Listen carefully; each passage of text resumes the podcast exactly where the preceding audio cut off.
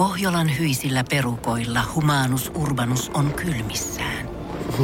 Tikkitakki lämmittäisi. Onneksi taskusta löytyy Samsung Galaxy S24 tekoälypuhelin.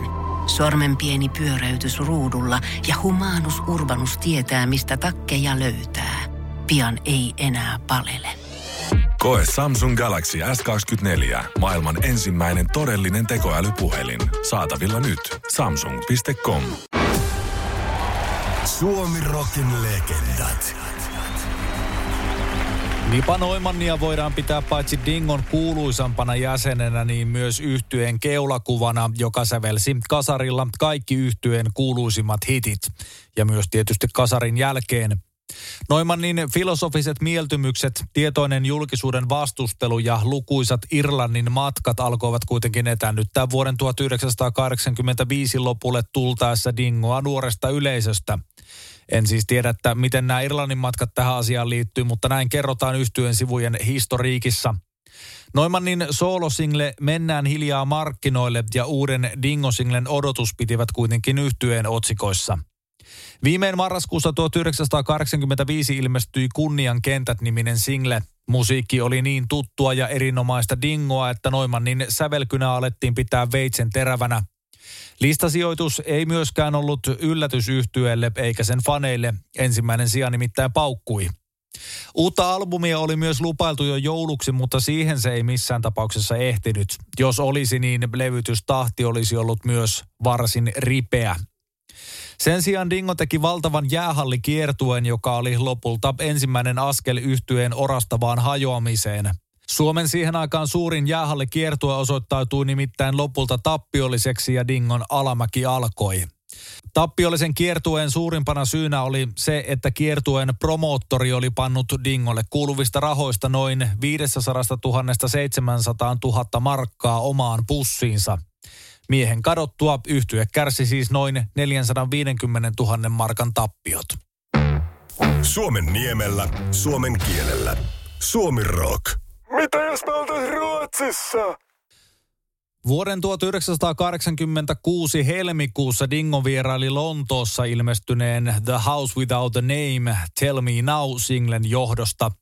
Sonet-levyyhtiö julkaisi Dingon englanninkielisen singlen Englannissa, Ruotsissa ja Tanskassa, joissa se nousi pieneksi radiohitiksi.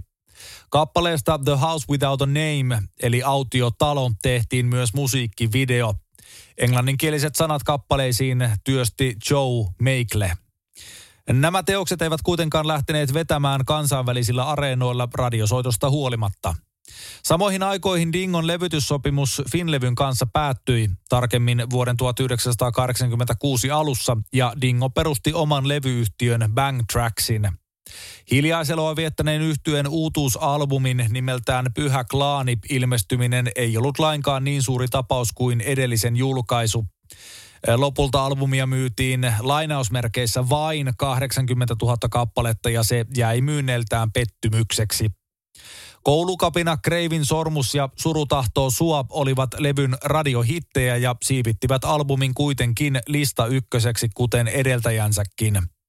Suunnanmuutos, jonka Noimannin musiikkityyli ja etenkin sanoitukset olivat kokeneet, ei sekään ollut joillekin mieliksi. Paineet ja ristiriidat kasvoivat myös raha-asioiden suhteen, sillä ajan mukana Dingon kustannukset kasvoivat, kun yhtyeen apulaisiksi palkattiin jäsenten ammattitaidottomia kavereita, joille maksettiin jopa palkkaa. Leveilevä rahan käyttö söi siis yhtyeen taloutta. Yhtyeen jäsenet väittivät myös joidenkin rikastuvan kustannuksellaan, joten epäluulojakin oli ilmassa. Rock you! Suomi Rock. Pyhä Klaani oli Dingolle kolmantena albumina riski, joka ei lopulta kantanut hedelmää. Levyä lähdettiin tekemään siis tyhjän päälle, sillä se tehtiin puhtaasti omin voimin ilman suuren ja osaavan levyyhtiökoneiston apuja. Myös yhtyeen suosio oli laskussa ja bändin jäsenillä oli myös sisäisiä ristiriitoja. Noimannin leveily hieman paremmalla palkalla tuli esille humalassa ja konflikteissa. Muut yhtyeen jäsenet siis osittain jopa kadehtivat Noimannia. Se tuli lopulta yhtyölle kalliiksi, erityisesti tappiollisen jäähallikiertuen ja promoottorin välistä vedon jälkeen. En tiedä rehellisesti, että oliko levyyhtiömuutoksella ja Dingon oman yhtiön perustamisella asian kanssa jotain tekemistä, mutta Pyhä Klaani kuulostaa levynä lähes kaikin puolin epävalmiilta tekeleeltä. Noimanin laulu on epävireistä ja levyn soundimaailma viimeistelemätöntä. Olisiko tässä sitten lähdetty niin sanotusti takki auki ja liian kiireellä hommiin? Levyn soundista huolimatta Dingo oli yhä suosittu bändi, joten kesän ja syksyn 1986 tapahtumat otettiin fanien puolelta tyrmistyneenä vastaan. Kesällä kosketinsoittaja Pete Nuotio lähti nimittäin Dingosta ja alkuperäinen kosketinsoittaja Tuomo Vähäpesola tuli takaisin yhtyeeseen. Esiintymiset eivät kuitenkaan onnistuneet ja lopulta yhtye hajosi. Dingon viimeinen esiintyminen oli Nivalan Tuiskulassa 4. päivä lokakuuta, jolloin Noiman ilmoitti muille jäsenille keikan jäävän yhtyeen viimeiseksi. Rahat olivat loppuneet ja yhtye halusi lopettaa vielä huipulla ollessaan. Suomen suosituinta musiikkia. Kuuntele. Seitsemän vuotta Dingon lopetuspäätöksen jälkeen yhtye teki paluun keikkalavoille julkaistuaan Tuhkimotarina-nimisen kokoelma-albumin. Saman vuoden syksyllä yhtye julkaisi myös toisen kokoelman, jota voidaan pitää merkityksellisenä yhtyeen historian kannalta ja ennen kaikkea paluun kannalta. Kokoelma-albumithan ovat perinteisesti hittikimaran tyyppisiä teoksia, mutta Sinä ja minä kokoelmalla julkaistiin kasa kappaleita, joita ei ole julkaistu millään muulla yhtyeen albumeilla. Ja se on mielestäni ollut virhe. En voi nimittäin välttyä siltä ajatukselta, että jos Dingo olisi julkaissut Pyhäklaani-albumillaan Kunnian kentät, Sata rohkeaa laivaa sekä esimerkiksi Nimeni on Dingo-kappaleet, niin yhtyeen tarina ja tuon albumin aikainen suosio voisi olla toisenlainen.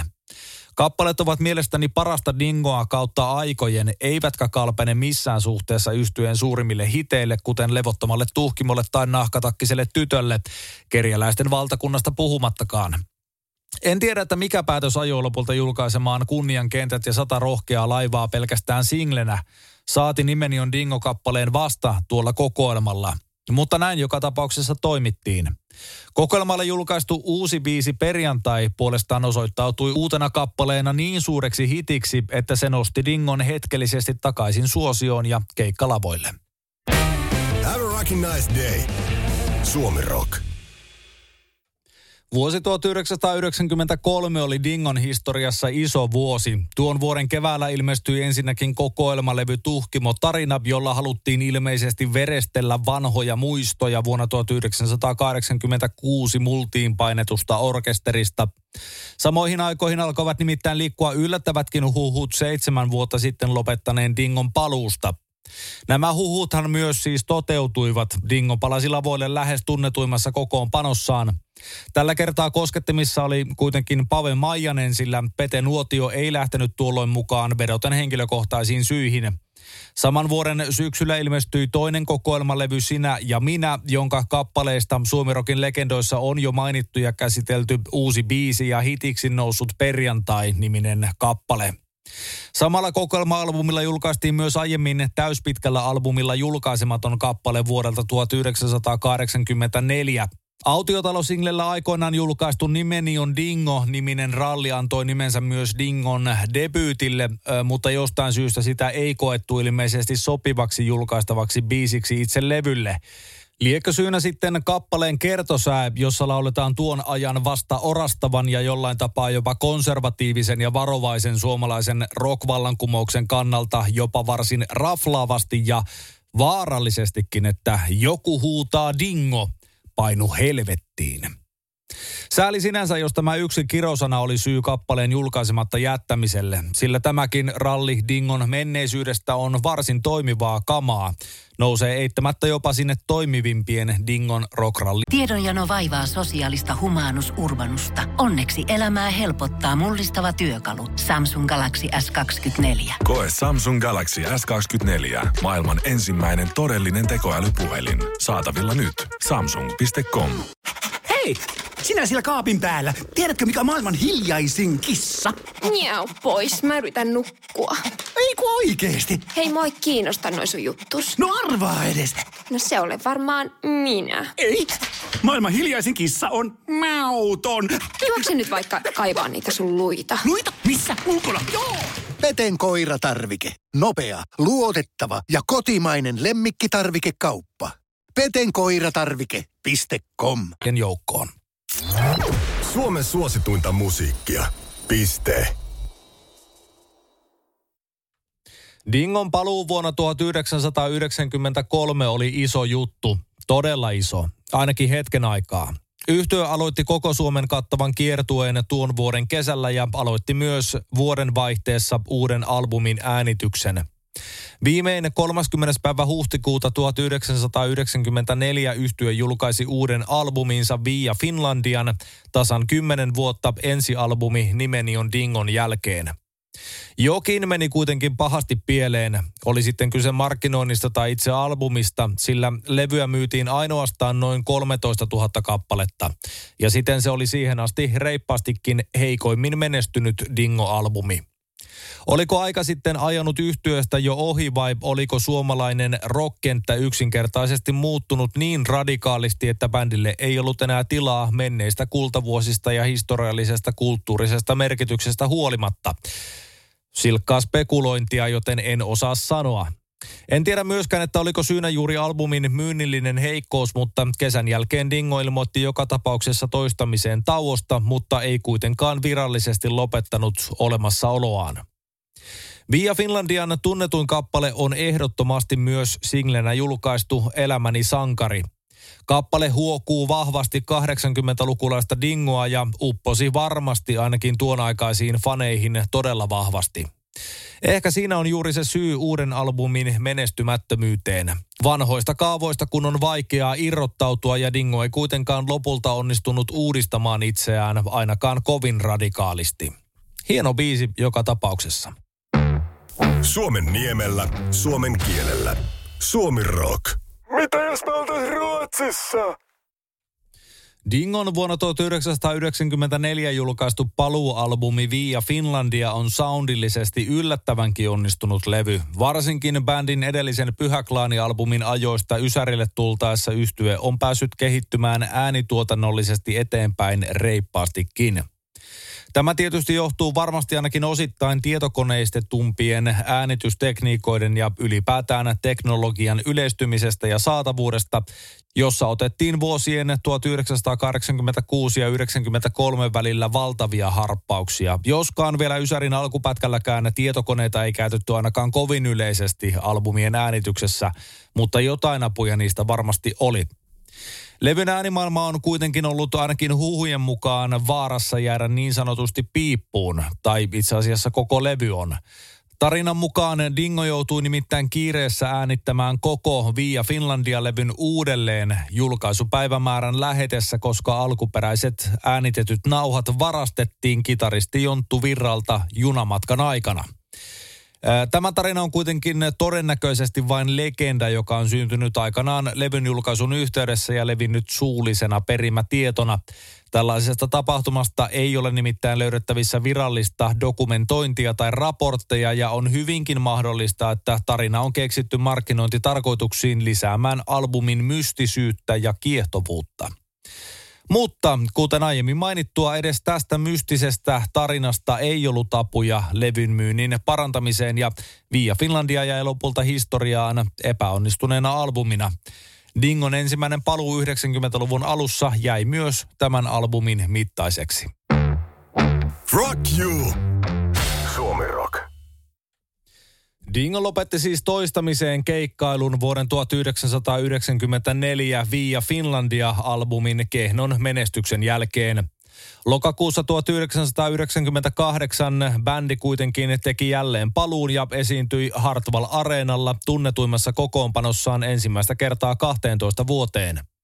Samassa kuussa Dingo esiintyi myös Porin karhuhallissa, minkä jälkeen yhtye kiersi vuosina 1999 ja 2002 välillä eri esiintymispaikkoja. Yhtyeen paluukiertuetta vauhditti myös vuonna 1999 julkaistu uusi kokoelmalevy Parhaat, joka myi platinaa. Paluun myötä yhtyeen suosio oli uudelleen nousut ja keikoilla kävi myös nuoria Dingo-faneja, joiden vanhemmat olivat kuunnelleet yhtyettä heidän ollessaan lapsia. Dingon suosio oli siis levinnyt niin sanotusti isältä pojalle ja äidiltä tyttärelle ja myös ristiin, tavoittaen jälleen uusia sukupolvia. Vuosien kiertämisestä ja yhdessäolosta huolimatta yhtye ei kuitenkaan saanut aikaan uutta musiikkia. Tämä turhautti laajasti yhtyeen jäsenistöä, minkä seurauksena kosketin soittaja Pete Nuotio ja rumpali Guuppa Seittonen erosivat yhtyeestä tammikuussa 2002. Myös muut jäsenet olivat turhautuneita siihen, ettei yhtye kyennyt uudistumaan. Nuotion ja Seittosen erottua yhtyeestä Dingo jäikin jälleen tauolle. Suomen suosituinta musiikkia. Kuuntele. Porilaisen rokin legendan Dingon kultavuoret ovat jo reippaasti takana päin ja viime vuonna 40 vuotta täyttänyt orkesteri ei ole millään mittareilla enää entisissä suosion kukoistuksissaan. Bändi on tehnyt 2000-luvulla paluun keikkalavoille tunnetuimmassa kokoonpanossaan useankin otteeseen, mutta aina on tullut jokin kivi rattaisiin, joka on hajottanut bändin uudelleen. Erilaisia kokoonpanoja Dingolla on tuon jälkeen ollut lukemattomia. Esimerkiksi vuoden 2002 aikana Noiman veti Tallinnassa keikan, jota mainostettiin legendaarisen suomalaisbändin spesiaalikeikkana, vaikkakin bändin tunnetuimmasta kokoonpanosta oli mukana vain Nipa Noiman. Tämä suututti muut yhtyeen ex-jäsenet ja Noimannin touhuja kuvailtiin näiden toimesta jopa hävyttömiksi. Vuonna 2004 yhtye puolestaan starttasi 20-vuotisjuhla kiertuen, jossa mukana oli Noimannin lisäksi ex-dingoista basisti Jarkko Eve. Seuraavana vuonna kokoonpano vaihtui jälleen Noimannia ja Eveä lukuun ottamatta. Saman vuoden kesäkuussa Dingo julkaisi pitkästä aikaa myös uutta musiikkia. Musta Leski-single oli radiossa hyvinkin soitettu biisi koko kesän ajan ja se menestyi hyvin myös single-listoilla. Samana vuonna julkaistu Purpura-albumi kuitenkin jäi sekin piippuun eikä yhtye ole enää tuon jälkeen menestynyt teoksillaan kovinkaan hyvin levyn myynnillisesti. Esimerkiksi yhtyeen tuorein albumi vuonna 2008 julkaistu Humisevan harjun paluu jäi täysin lähtökuoppinsa ainoastaan 2000 kappaleen myynnillään. Tämä siitäkin huolimatta, että se oli kriitikoiden toimesta varsin kehuttu albumi. Yhtye yritti vielä vuonna 2017 palata takaisin tunnetuimmalla kokoonpanollaan, mutta yhden tynkäkiertuen ja huonon lipun myyntitilanteen vuoksi perutun toisen kiertuen jälkeen bändi hajosi taas. Nykyisin Dingossa soittavat Noimannin lisäksi alkuperäisjäsenistöstä kitaristi Jonttu Virta ja basisti Pepe Laaksonen sekä kosketin soittaja Leena Peisa ja rumpali Saska Ketonen.